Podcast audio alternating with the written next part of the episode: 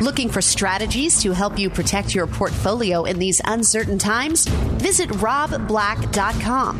robblack.com, powered by EP Wealth. I'm Rob Black, talking all things financial, insurance investing, retirement, how to get to retirement, wealth accumulation, wealth distribution, much, much more. Joining me today, CFP Chad Burton, Regional Director of EP Wealth, also a certified financial planner, also someone I've had on the years on the air with me for over 20 plus years, pushing 25. Um, just a veritable wealth of information. Chad, let's talk earnings season that we've been in recently. Reports have been better than expected, maybe even better than feared. Um, on a year over year level, what are you seeing? Yeah, I think it's it's it's interesting because when we look at it on a year over year, with oh about ninety percent of the companies probably reported so far, if not a little more, reports were a little bit better than expected, but we still see an overall earnings decline of the S and P 500 of of negative five percent, right around in that range. However, as of today, August 17th, as we're recording this one, it's 14.95% return on the S&P 500. that's that's down from over 18, so we've had a little bit of a pullback here. Um, but a lot of it is we have to look at the Nasdaq too to kind of compare that, right? The S&P 500 is the largest 500 companies in America, but it's market cap weighted. So you have a ton of money in Apple and Microsoft and Amazon. Um, and if we look at those stocks in the QQQ, which has a, uh, it's it's still a large cap index and it's still market cap weighted, but it's even more heavy. It's twice as much in Microsoft and Apple and companies like that. That index is up 35% for the year. But if we look at it from January of 2022 because 2022 was the tech wreck, right? It was interest rates were going up, so tech valuations came way back down. We're still negative on on those positions on the QQQ or the Nasdaq since January 2022. So a lot of the push this year has been recovery off tech selling too much. Um, versus earnings increasing, creating a positive return in the S&P 500. So two things. It shows you that when stuff sells down really, really hard, what a great time to buy, right? Um, but it also shows you have to have a little bit longer perspective versus, you know, just what's happened this year. You have to say what's happened over the last couple of years. Where are we? Where are valuations? Right now, the forward 12 month PE ratio, according to FactSet, is uh, 19.2 on the S&P 500. So the price to earnings ratio at 19.2 is above the five year average, which is 18.6 and above the 10 year average is a 17, which is 17.4. So because of the tech weighting in the S&P 500, we're having higher valuations anyway. Um, but they're, they're kind of at a higher level. So, um, good time to rebalance a portfolio, I think, Rob. Okay. Um, and that takes into account where we are in the economic expansion because there's so many little small pieces to this, isn't there? Uh, yeah. Basically, I heard that you were implying there was a lot of recovery going on there, but we haven't really hit the margin expansion or the revenue expansion, um, which will eventually lead to an economic expansion that gets too hot, which eventually leads to the whole cycle starting all over again. Um, how does the current, yeah? Oh, go ahead. We're not quite to, we're not quite to that one yet, right? We still might see it slightly higher interest rates, What's interesting is we're still sitting with an inverted yield curve, right? The two year US Treasury bond is paying around 4.97%, where the 10 year US Treasury bond is paying less than that at 4.28%. So you get more money by lending the money to the government for a shorter period of time. That's upside down, right? Usually the longer you lend money, the more interest you should earn right? That's what a bond is. When you when you buy a bond, you're essentially loaning money to an entity. In in this case, it's the U.S. government, so it's considered the safest entity in the world, right? So that inverted yield curve, um, we've we've been inverted for quite a while, and the ten year Treasury has been coming up. The rates have been coming up. And um, so the idea is, is have we engineered a soft landing? Have the Fed's engineered a soft landing where um, we'll just kind of level out and, and, bounce off around here for a little while? Or will we still have a, a minor recession and, and rates have to come back down, which is what many people think. And that's why bonds are giving a much better return, not only on interest rate, but also by potential total return. If rates come down later, not only can you get a good rate on bonds now, but they, the prices might go up if we do have to, um, you know, engineer more of a recovery later on from raising rates too much. Does that all make sense? it's a lot to go through, but I've been doing yeah. this long enough with you that I get the, the big picture isn't as simple as turning on CNBC and seeing some numbers on the bottom of the screen and yeah. making your decision based on that quick visualization. Um, cycles are kind of like onions; they're complex and multi-layered. Um, how does all of this, Chad, the whole earnings season, the treasury ladders, the corporate ladders, the money market funds, the stocks have had a big run. How does it affect the seven tests of retirement readiness? Well, if we go back first and, and, and talk a little bit about what, what you mentioned, like a five year corporate bond ladder, because you know, been talking about this on the show for the last year, but prior to that, it was like 2006 before I was talking about laddering bond portfolios. Right. Um, but right now, in if you have an IRA, and typically you're only doing this with over two hundred fifty thousand dollars, so theoretically you have to have you know five hundred to a million in your IRA to effectively do this. So corporate bonds right now, you could do a five year ladder where um, you have a bond coming due every year for five years that you can either spend or invest somewhere else. And, and you can expect around 5.75% on high corporate, high credit quality corporate bonds. And so it's a good way for a retiree to have known income, not only from the interest from the bonds, but a bond maturing on a constant basis so that they can spend it if they need to. Um, looking at one to 24 month treasury ladders where you can buy T bills and T notes, something that is coming due every single month for the next two years and earn about 5.23%, which um, the rates, you know, the income isn't taxable at the state level, which is kind of nice. And um, so, so you can build that all into the portfolio. So how it affects the seven tests is right now there's more competition from bonds to stocks right? In the last several years, it's been the Tina trade. Right. There, there's, you know, it's, it's, there's nothing, there's no alternative, Tina. Um, so retirees in the 29 years that I've been doing this have been much more aggressively positioned in stocks because bonds weren't paying anything. And now we do have competition between stocks and bonds. And so that could affect, you know, where the market goes versus where bonds go but it also helps create more income for retirees, which helps affect how much safe money you have. And that's one of the tests is a safe money test.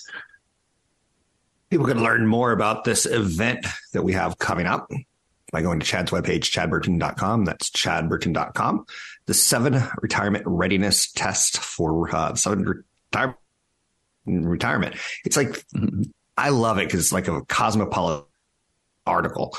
Um, are you ready to get married? Are you ready to retire? Are you ready to go to college? It's, it's a nice way of looking at it.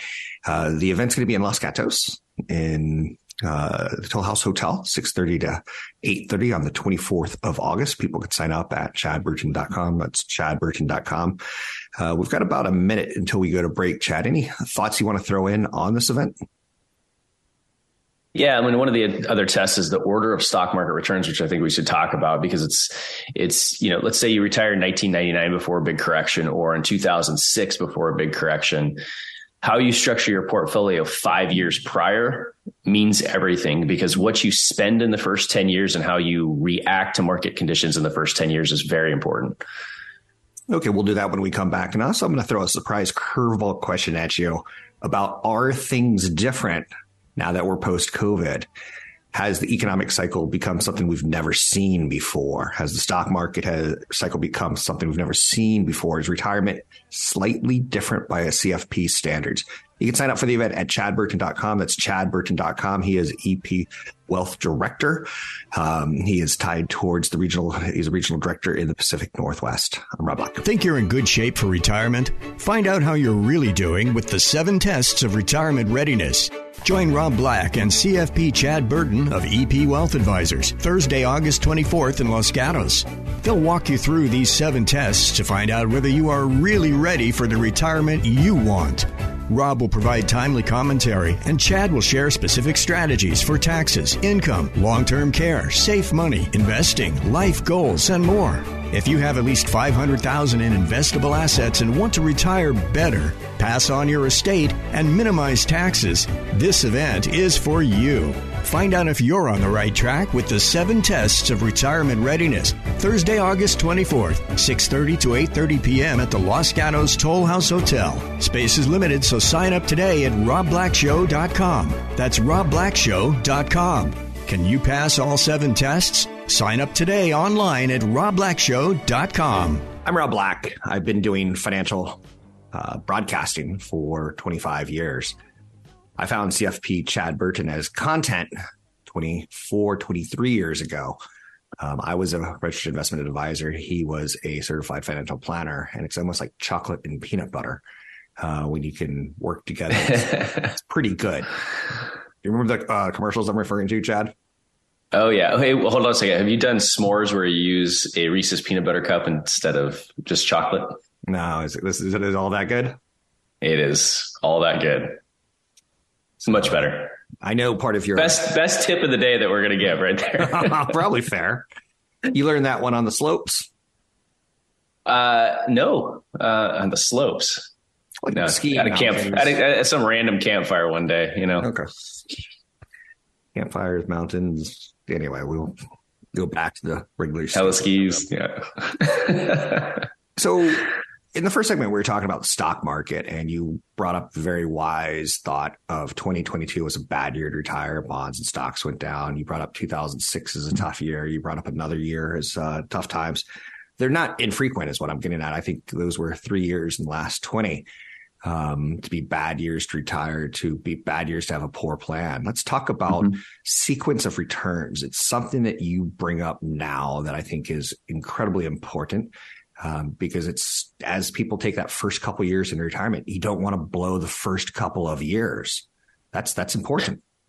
No, you know, it's it's really a game of math. And when I got into the business, I was majoring in engineering and math before my grandfather, um, you know, essentially said, "Hey, can you help me get my office set up?" When he left banks years ago, um, and, and I just fell in love with the business. And a lot of it is is just the game of math. I mean, the example that I give all the time: if if you had a hundred thousand dollars, Rob, and you uh, in, in that first year you lost fifty percent of your money, how much would you have left over? Was it a 100,000 you said? Yeah, 50,000. right. So a negative No- fifty no more- percent no return.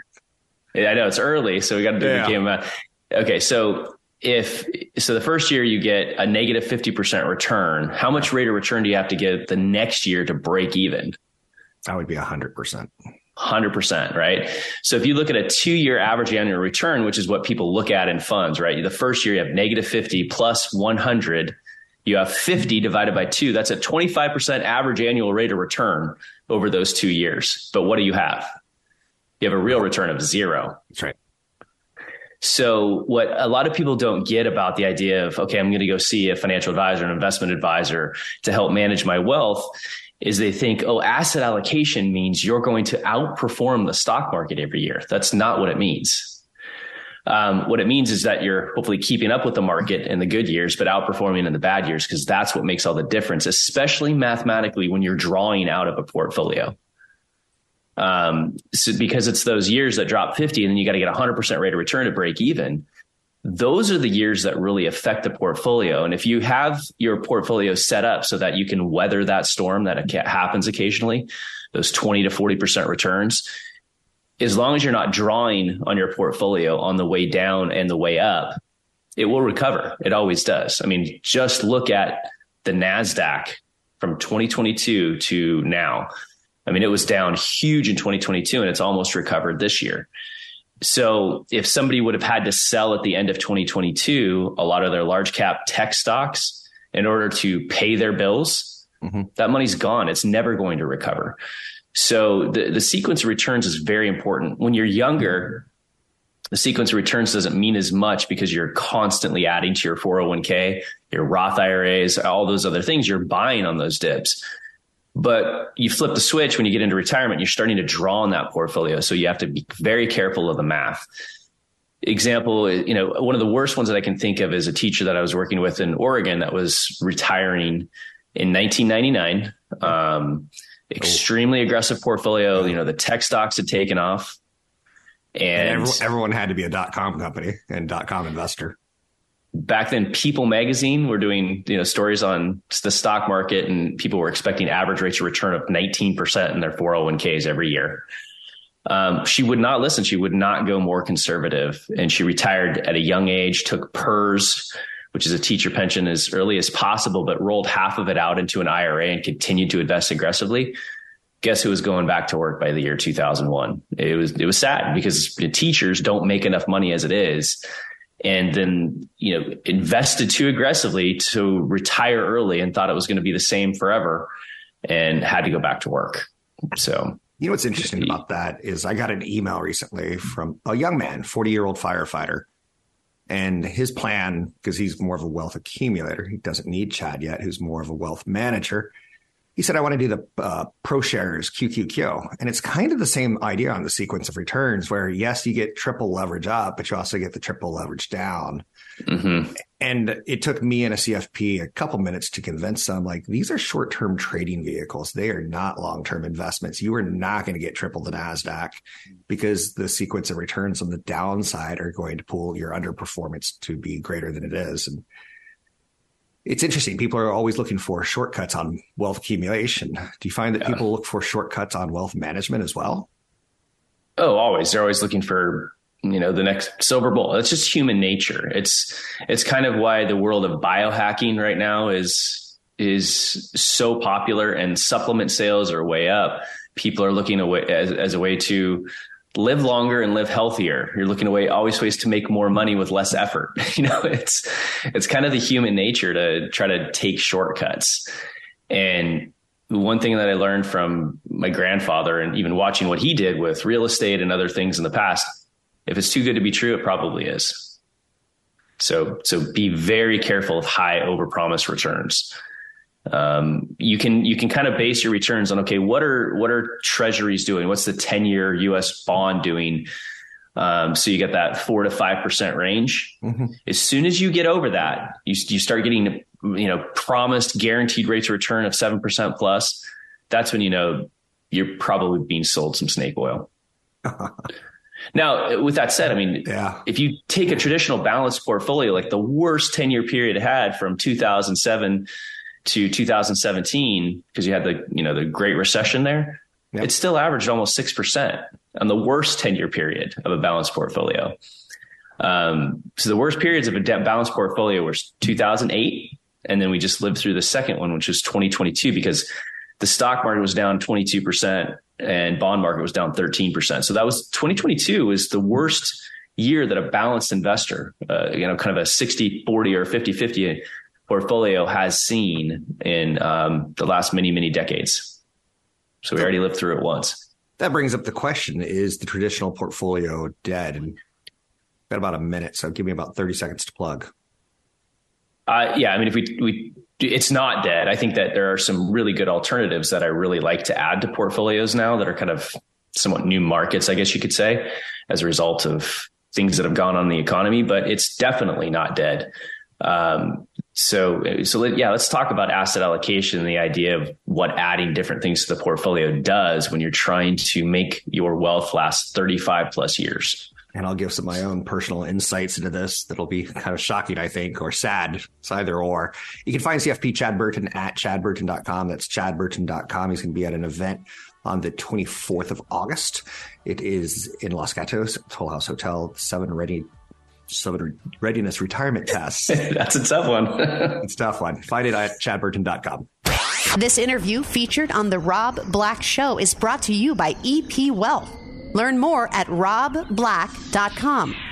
The seven ways to test your retirement concept that is being brought to you by EP Wealth and CFP Chad Burton.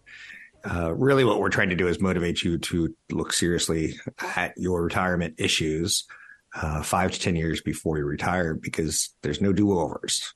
You can learn more about CFP Chad Burton at chadburton.com. That's chadburton.com. He's a regional director and a CFP, CFA with EP, uh, not CFA, CFP with EP Wealth.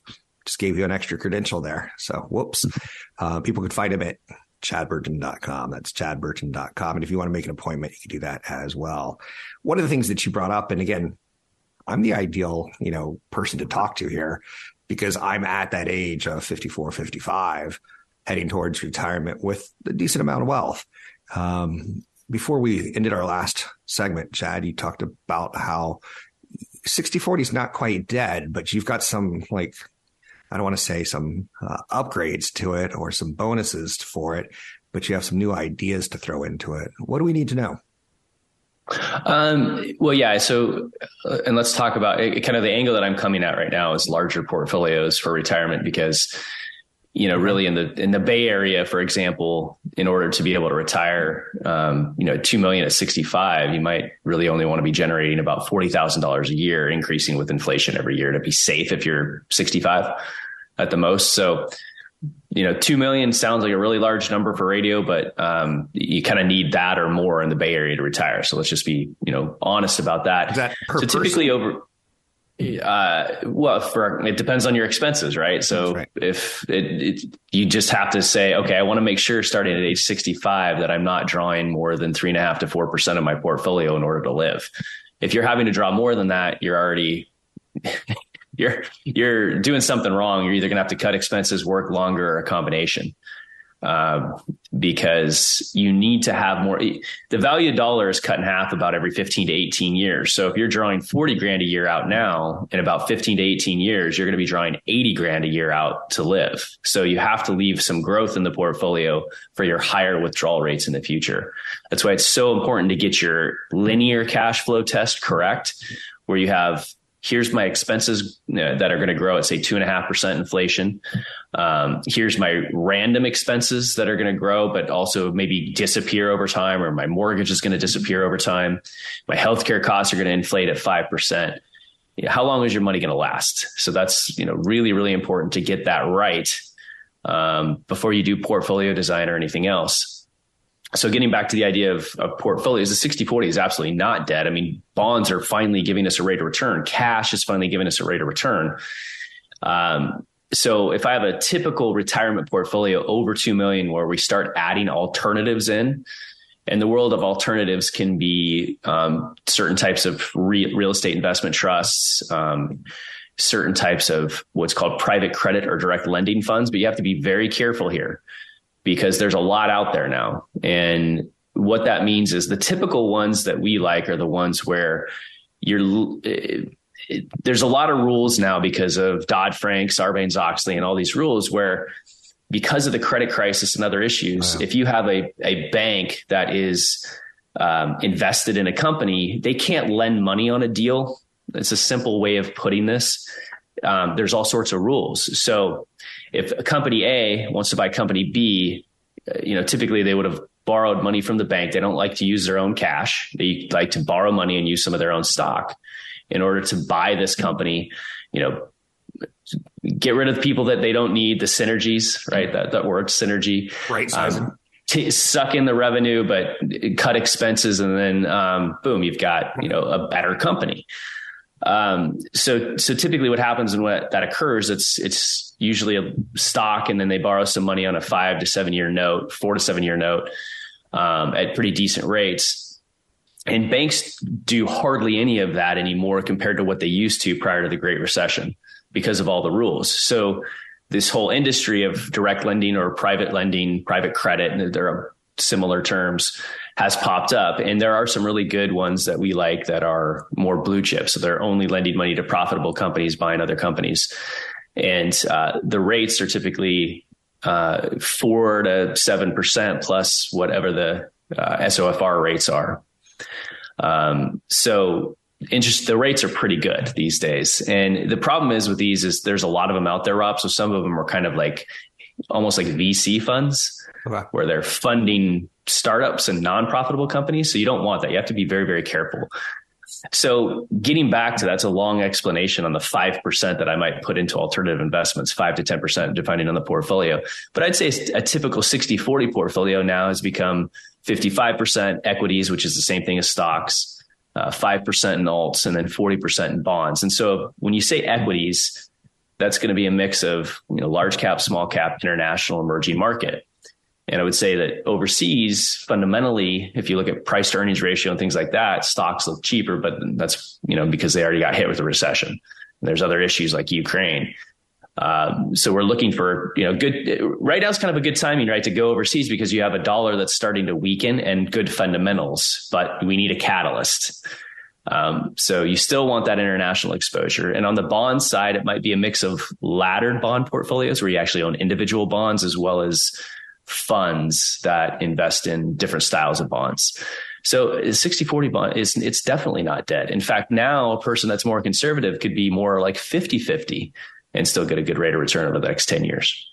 Interesting. but again, that's going to also be evolving. Um, when you say 10 years, you may have to change that plan in five, or you may have to start uh, taking into account twists and turns and how to to fix things, uh, tinker with it over the over the years. Um, is that fair? What's interesting? To, it is, but what, what's interesting about that is you kind of fix that during your withdrawal phase. So, okay. once you set your your retirement plan in motion and you've gone through these seven tests that say one of the tests is how much safe money do you have on the sidelines um, what you're typically doing is you're looking at that safe money that you have in the bank and other areas and saying okay i've spent some of that this quarter what did the stock market do what did the bond market do and you're peeling off growth to go back to your asset allocation that you started with in order to maintain that so um, for example, in 2021, you should have been peeling off large cap growth to replenish your cash because it had skyrocketed.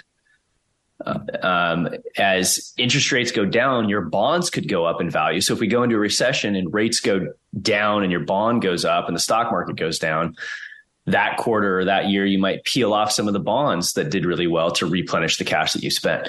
So asset allocation, having a model for your portfolio, a design for your portfolio and an amount of safe money, knowing what you spend helps you maintain it. It draws a line in the sand to say, I'm going to sell to maintain this asset allocation. It actually, the hardest part of investing is selling. It's not buying.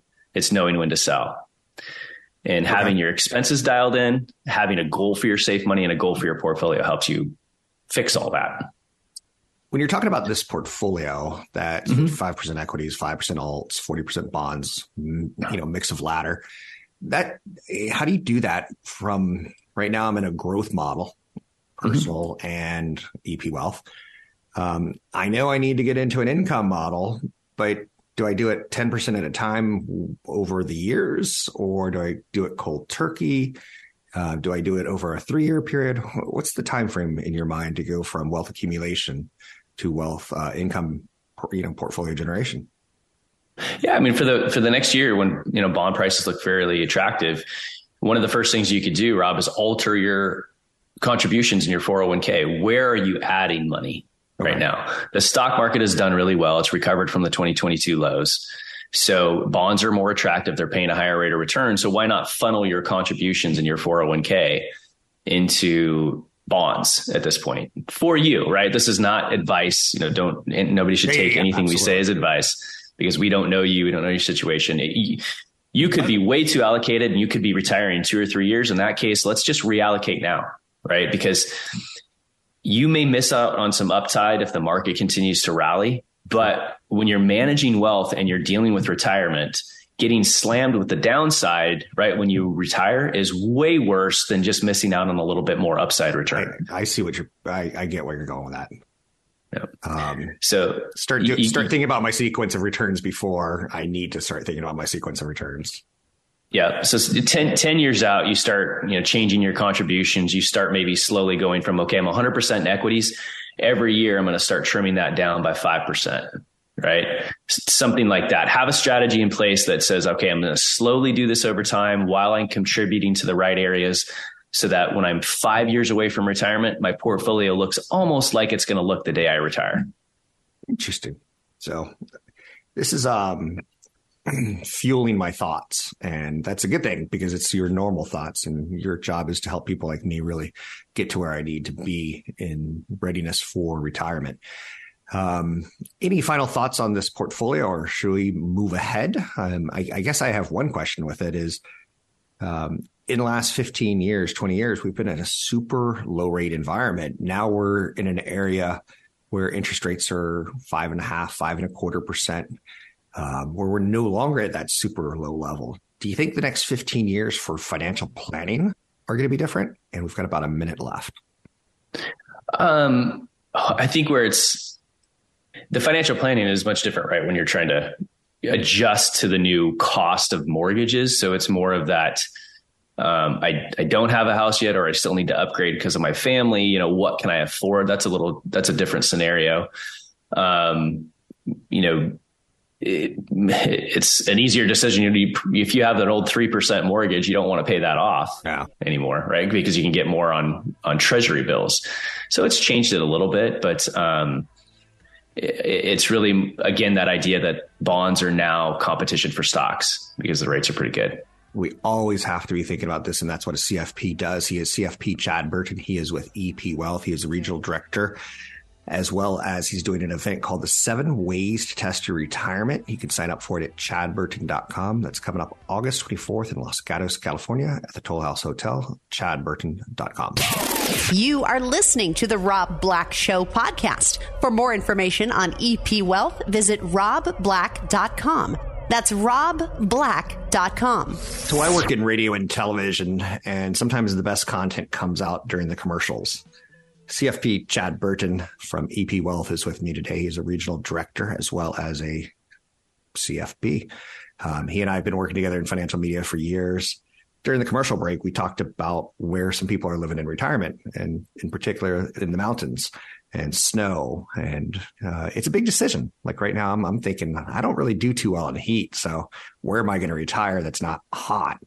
Um, but that's why you could use a CFP. He's going to talk to you. He's going to get to know you. He's going to say, uh, he's going to see it and done it before. He's gone through these scenarios so many times.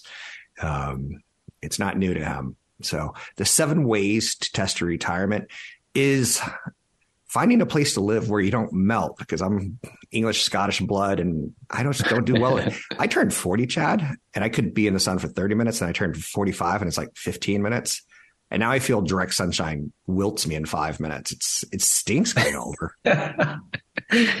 oh man, that's funny. Um, you know, it's there's there was a lot of people that wanted to move from California, especially in the Napa areas. The clients that I had that wanted to move yeah. to Washington, where there's a lot of wine, right? And I said, you know, I go, living in the Northwest forever. I mean, most of my clients are in the Bay Area, Rob, but I, you know, have the office in Redwood Shores and then Vancouver, Washington, and I prefer the Northwest schools. You know, I've got four kids. Um, I love the mountains. I love my seasons, mm-hmm. but the rain that you deal with in the Northwest, right? Between September and October tend to be really nice, but starting in November, I mean, you're seeing clouds until June. so a lot of people from California, that that's a tough time to handle. And, and so there's this one couple um, that wanted to move from Napa to Washington. And we ran a couple of model scenarios on the financial plan. And if they didn't like it and they needed to move back to California, if they would rebuy the same or similar house, but have to pay that higher property tax when they came yeah. back, it blew their plan up. So what we had them do is rent their house out for a year to try it so that they can maintain their property taxes in Napa. And they moved to Washington. They said, you're right. We can't live here full, full time. We, we can't do it years later all their kids moved and so now they're spending more time in like colorado and arizona where their where their grandchildren are. So it would have been a complete waste anyway. So they moved back into napa. Um, they now have a, a, second home during the summertime in colorado a smaller place. Um, and they're happy but they they almost made that mistake of getting completely out of california which a lot of people do that because they think, oh, I'm going to pay nine to 13% on my, on all my income in California. That's not quite how it works. I mean, most clients that have even six figure income, their effective yield in California ends up to be around six to 7% after all the deductions. Um, and now you have to really consider that property tax. Now, with the Prop 19, you can downsize anywhere in California and maintain your property tax base, but it's still, you know, careful consideration. I think I'll have, you know, uh, like later on in life, a split time between a better place to ski and a, and a better lake, for example, versus potentially where I am now. So got to think ahead and run those scenarios. And I do think that's important. Uh, and finding the right place is part of your retirement readiness tests. Um, people can learn more about CFP Chad Burton by going to chadburton.com. There are the 15 things to do before you hire a CFP. Then there's book an appointment with a CFP where you can meet with someone like Chad on a Zoom call or in person. People can learn more at chadburton.com. Let's talk a little bit about, I, you teased this recently on the air, a little bit about the mortgage versus um, doing the Roth or doing the the mega Roth or mm-hmm. what tax consequences are are the final ones that we need to talk about on today's show? Well, the issue is is that with the current tax law, there's a lot of people that their rates are so low on their mortgage, they're not really getting a tax deduction. Okay. So let's say a year and a half ago when that was the case, and you're trying to say, you know, do I put money into bonds or do I pay off that mortgage? If they weren't getting a tax deduction, it made some sense to pay off the mortgage and reduce the cash outflow. But where we are now, where you can get over 5% in treasuries um, that are not taxable at the state level, if your mortgage is 3% or under, it doesn't make a lot of sense to pay it off anymore. So, um, and once you pay it off, it, has gone. You don't have the ability to eventually like turn that into a rental. Can you imagine how many people? I mean, rates are never not going back to where they were anytime soon. I mean, my first house it was eight percent, and that felt like a good rate. So there's a lot of people that are in these homes with, you know, 2.75% mortgages that even if they eventually move out of them, it's going to be a rental property, you know, because it's, it's, it's hard to ever give that up anymore. It's a super low cost mortgage loan and mm-hmm. it's, it's tax favorable if nothing else. So, um, yeah. It does stink because I bought a house two years ago and I had to pay back a home equity line of credit, which was really, really low, Chad. Yeah. And that option's been taken away from me. I'm like, could I have kept that somehow, some way, some shape, some form? And I'll be honest, Chad, and this is where we get back to you and me. I'm a little bit older than you and I don't want to read anymore. I don't want to read legal documents anymore. I don't want to ask the questions. When you said Prop 19 in California, I'm like, I don't know if that's every county. Um, I need people like you, a CFP, to kind of understand the laws for me. And that goes for healthcare too. That goes for tax planning. It goes for a lot of mm-hmm. things that a lot of people don't realize that's what a CFP does. I mean, controlling, if you retire early before 65 and you control your income properly, you can have a whole bunch of premium credits for your healthcare. So it went from if I retire early, I'm doing IRA to Roth conversions, no brainer. Well, that's not quite the case now because of the $20,000 plus year in healthcare costs that you can either pay for yourself or get credits under the Affordable Care Act. So things, things change all the time. Um, that's why I love it because everybody's different. Talk about the idea of the mortgage. Some people are, I don't, I don't care about that one and a half, two percent arbitrage that I can get on my money by buying treasuries. I hate debt. I don't want debt in retirement. Okay, fine. Well, let's just pay off the mortgage and see if the plan still works, you know, cause it's also, you got uh, two people in a marriage often, and sometimes you have very different views on money and you have to find a happy medium that still works with the people and the plan. I hear you. Um, seven ways to test your retirement, August 24th, 6.30 to 8.30, Toll House Hotel, Los Gatos, California. There's still time to sign up.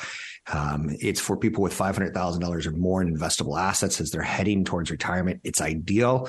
But if you're in retirement, it's also pretty good chance to get a, a, make sure that you pass all those seven tests. Chad, we've got 25 seconds. You want to take us out for the day?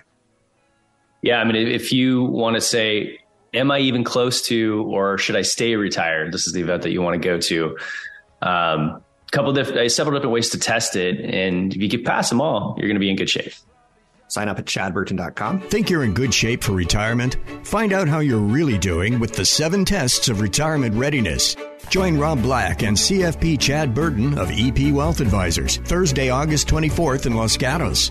They'll walk you through these seven tests to find out whether you are really ready for the retirement you want. Rob will provide timely commentary, and Chad will share specific strategies for taxes, income, long term care, safe money, investing, life goals, and more. If you have at least 500,000 in investable assets and want to retire better, pass on your estate and minimize taxes, this event is for you. Find out if you're on the right track with the 7 tests of retirement readiness. Thursday, August 24th, 6:30 to 8:30 p.m. at the Los Gatos Toll House Hotel. Space is limited, so sign up today at robblackshow.com. That's robblackshow.com. Can you pass all 7 tests? Sign up today online at robblackshow.com.